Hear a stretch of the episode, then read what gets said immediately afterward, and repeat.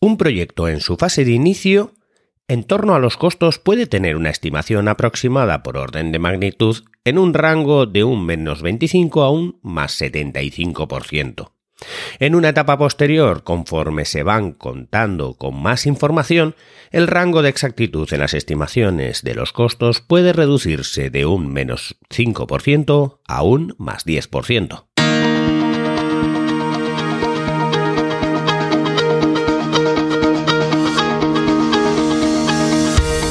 Hola, estás escuchando Proyecto, un podcast de Emilcar FM sobre dirección y gestión de proyectos, metodologías ágiles, lean, productividad y mucho más. Yo soy Abel Yécora y os voy a contar todo lo que tiene que ver con este mundo.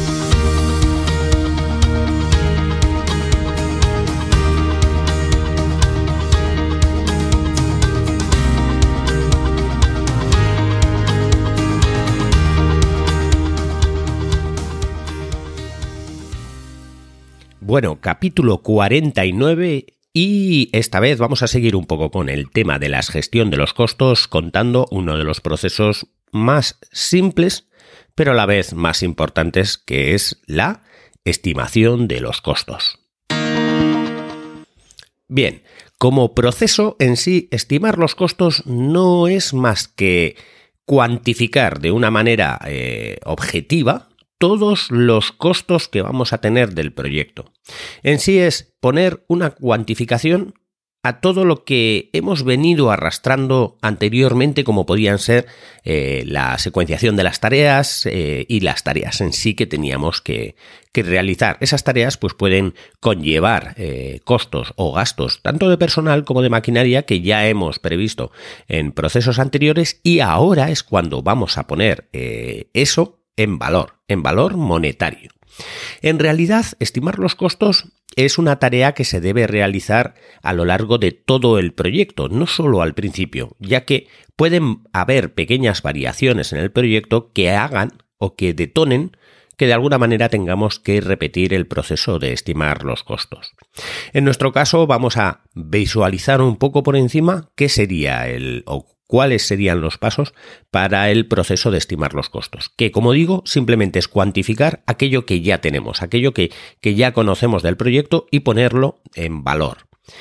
Hay que tener en cuenta que este proceso, de alguna manera, se puede, se puede contar o se puede cuantificar que normalmente se hace en una moneda, que pueden ser dólares o pueden ser euros, dependiendo del país donde estemos. Pero en muchos proyectos se cuantifica con horas hombre para evitar eh, pues fluctuaciones que pueda tener la moneda en el país en el que estemos trabajando. De esa manera, los costos no dependerán de la moneda, sino que dependerán del trabajo en sí.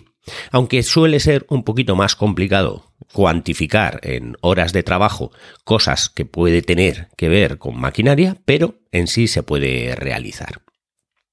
Aparte de la cuantificación de todos los costos de todo lo que tenemos, eh, eh, eh, digamos, previsto trabajar en el proyecto, también tenemos que tener a la vez una revisión por encima sobre una toma de decisiones que tenemos que hacer sobre aquellos elementos que podamos necesitar.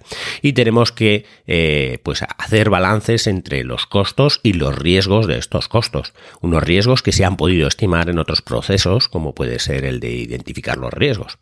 También hay que tener en cuenta que eh, tendremos que tomar decisiones en este proceso de los costos sobre si algunas de las cosas es mejor hacerlas o comprarlas.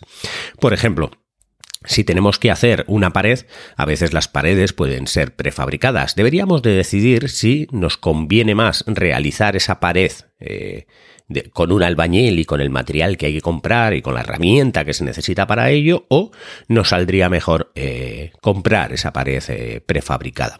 Al igual que también el comprar maquinaria versus alquilar la maquinaria. O sea, deberíamos de tomar decisiones de qué nos conviene más para el proyecto, porque no es todo comprar y asignar el precio de la compra de la maquinaria al proyecto, de una maquinaria que luego podemos utilizar para otros proyectos, si realmente eh, puede que no lo utilicemos para otros proyectos. En esos casos habrá que ver, eh, pues, si es mejor comprar, si es mejor alquilar, y también tendremos que tomar eh, decisiones en este proceso de los recursos eh, que son compartidos, aquellos recursos como pueden ser eh, maquinarias o, personas que tenemos compartidas con otros proyectos, deberemos de tomar decisiones sobre el uso de esos recursos y en el momento en el que se vayan a usar esos recursos. En este proceso también tendremos que tener en cuenta que las estimaciones que realizamos sobre el, sobre el, proyecto, la mayoría de las veces va a estar equivocada. Tendremos que tener en cuenta que estas estimaciones de costos varían. Varían tanto que en fases eh, eh, primarias del proyecto, en, al principio del proyecto, esas estimaciones de costos eh, pueden variar desde un menos 25% frente a lo planificado hasta un más 75% frente a lo planificado. Pero cuando el proyecto se va desarrollando, ya tenemos más conocimiento de cómo trabaja los trabajadores, de cómo el proyecto está yendo con respecto a lo planificado, podemos hacer estimaciones de un menos 5% a un más, a un más 10%. Eso es lo que marca más o menos el PM Book que podemos tener de márgenes. Está claro que cuanta más información tengamos sobre el proyecto en sí y sobre dónde, cuando estamos desarrollando el proyecto, mejor van a ser las estimaciones. Por eso, las estimaciones de los costos o el proceso de estimar los costos se realiza durante todo el proyecto para afinar esos costos y tener claro el siguiente proceso que veremos en próximos capítulos, que será el de estimar el presupuesto. Pues bien, en el proceso como entradas vamos a tener eh, la principal, que sería el plan para la dirección de proyectos, donde sacaremos el plan para la gestión de los costos, que es el que dijimos que iba a, marcar las líneas bases de cómo eh, eh, vamos a, a planificar los costos.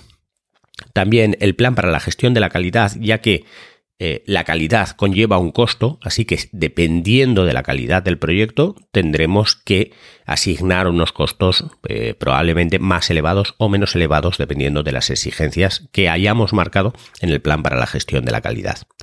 Y así que como eso, las líneas bases del alcance, que es aquella en la que íbamos a tener, eh, pues eso, todo el desglose de trabajo y pues eh, aparte de eso también pues el diccionario de la EDT para saber lo que teníamos que tener, pues todo eso que necesitamos, ¿vale? Para poder iniciar y que está en el plan para la dirección de proyecto. También vamos a necesitar los documentos de proyecto como pueden ser el registro de las lecciones aprendidas, que son aquel registro que tenemos de otros proyectos similares donde donde hemos estimado los costos y hemos visto esas variaciones con respecto a los costos estimados y que podemos utilizar eso para prever qué es lo que nos va a ocurrir. También el cronograma del proyecto, cuándo vamos a necesitar las máquinas, cuándo vamos a necesitar a las personas para nuestro proyecto. los requisitos de los recursos, que son aquellas cosas que los, que los eh, recursos que nosotros vamos a utilizar necesitan para trabajar. Y también el registro de riesgos, ya que en este caso los riesgos que podamos correr en, en nuestro proyecto van a definir también parte de lo que serían los costos del proyecto. También tenemos como entradas los factores ambientales de la empresa, que ya sabemos que son entradas de muchísimos de los proyectos, y en concreto dentro de estos factores ambientales, pues pueden ser las eh, condiciones del mercado, si esos mercados son volátiles o son estables, también la información comercial de dominio público, como cuánto cuesta la hora hombre en el sitio donde vamos a hacer el proyecto, y las tasas de cambio e inflación de la moneda, ya que cuando convertimos eh, nuestro trabajo, nuestro proyecto a moneda, estamos eh, a expensas del valor de esa moneda que pueda tener y además en proyectos internacionales más agudizado todavía. Y por último tenemos los activos de los procesos de la organización, como pueden ser pues esa documentación que utilizamos para, para rellenar o para o de apoyo, eh, también las políticas de estimaciones de, de, costos que pueda tener la empresa, pues las plantillas que hemos dicho y eh, pues información histórica de eh, proyectos que pueda tener la empresa similares y que nos puedan ayudar a estimar los costos eh, con, un, con más acierto.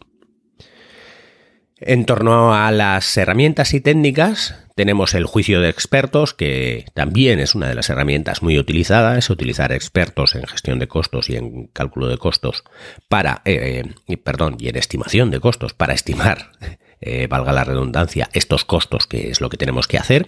Eh, los expertos al final, pues si son expertos, nos van a hacer unas estimaciones mucho, mucho más acertadas. También tenemos las técnicas de estimación, como puede ser la, la estimación analógica, que se basa en que vamos a utilizar otro proyecto que sea análogo y vamos a utilizar esas estimaciones que hicimos y que fueran acertadas con este proyecto. Tenemos estimaciones como la estimación paramétrica en la que utilizamos digamos unas tablas genéricas de parámetros de pues eh, la hora de oficial cuesta tanto dinero pues a partir de ahí solo tenemos que multiplicar las horas que nosotros habíamos estimado de tiempo para un oficial y eh, utilizar esas tablas esas tablas que son parámetros básicamente que utilizamos. También tenemos la estimación ascendente, que es coger cada una de las pequeñas cosas que tenemos sacadas ya desde el desglose de trabajo que hicimos en otro de los procesos y estimar un costo a cada una de esas pequeñas eh, paquetes de trabajo y luego a partir de ahí ir sumando hacia arriba para calcular el coste total del proyecto.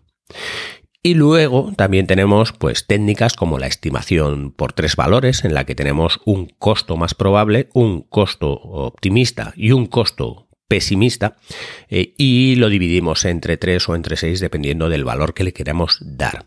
En sí básicamente es cuando nosotros eh, establecemos o, pensamos eh, en, qué precio le vamos o qué costo le vamos a poner a, por ejemplo, realizar una pared de un edificio, ¿vale?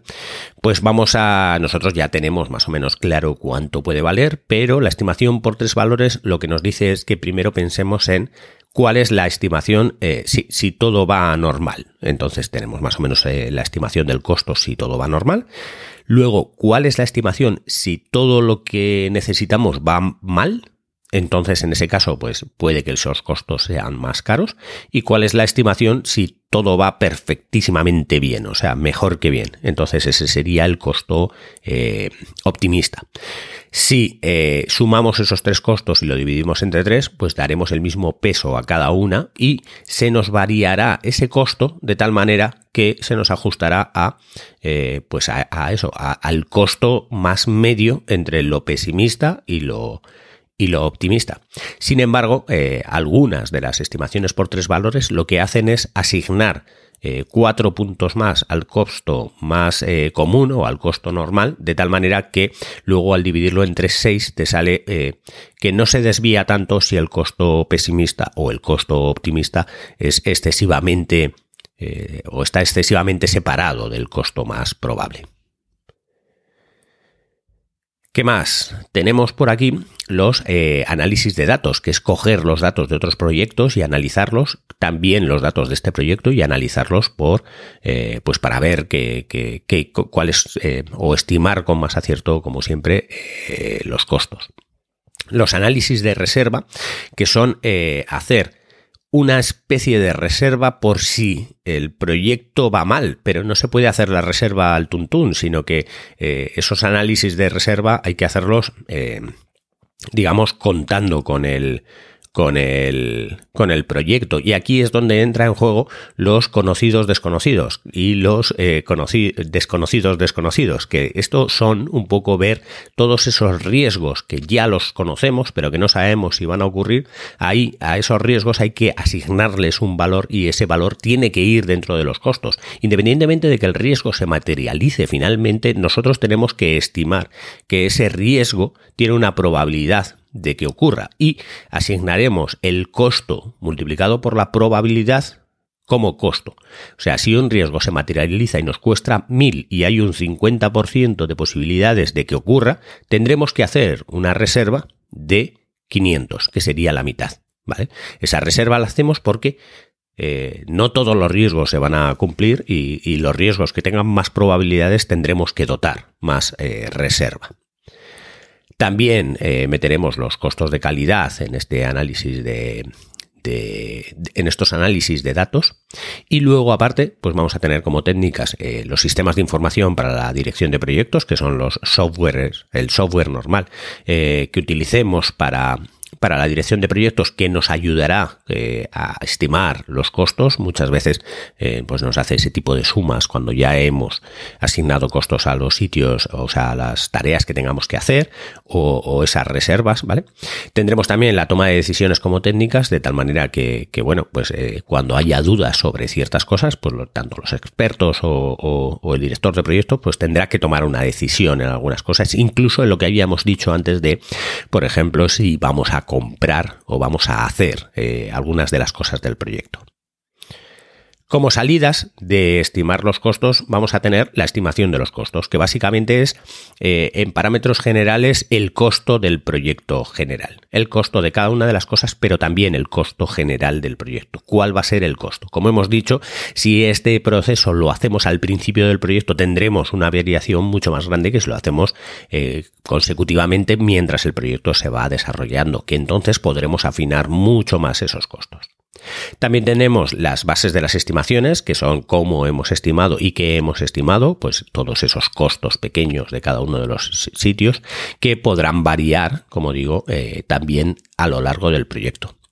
Y luego eh, las actualizaciones a los documentos del proyecto, como pueden ser el registro de supuestos, cosas de que eh, nosotros hemos estimado este costo si ocurre esto. Eso se hace muchas veces para, eh, si ocurre eh, otra cosa, poder atacar eh, rápidamente a ese costo variándolo. Por ejemplo, si hemos estimado que nos puede costar realizar un, pues eh, no sé, un, eh, un, un, enyesado de unas paredes eh, X dinero, pero si, si ponemos como supuesto que no va a llover porque la lluvia en sí nos afecta a esa tarea, pues entonces si llueve, obviamente nos afectará monetariamente a ese costo. Ciertas cosas que tienes que poner registros de supuestos que, que hay que ponerlos para que se sepa de dónde se asocian esos costos. También el registro de lecciones aprendidas, si en alguna estimación de costos hemos aprendido algo, hemos sacado algo que hemos dicho, uy, esto está, es mejor pensarlo de esta manera, pues tendría que ir al registro de lecciones aprendidas para que se utilice en próximos proyectos o en este mismo proyecto si va por fases. El registro de riesgos, que podemos actualizarlos obviamente si hemos detectado algún riesgo mientras estábamos eh, estimando los, los costos. ¿vale?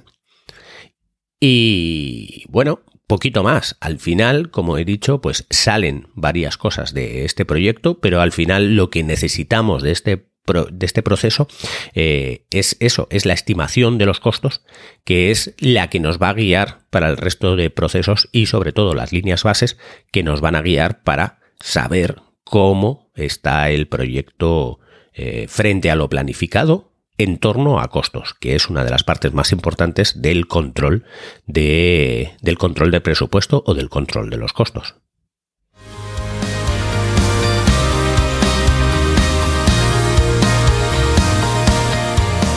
Y hasta aquí el capítulo de hoy. Muchas gracias por escucharme. Tenéis todos los medios de contacto, la información y los enlaces de este capítulo en emilcar.fm barra proyecta, donde espero vuestros comentarios. Hasta el próximo capítulo y no os olvidéis de que lo bien planificado, bien sale.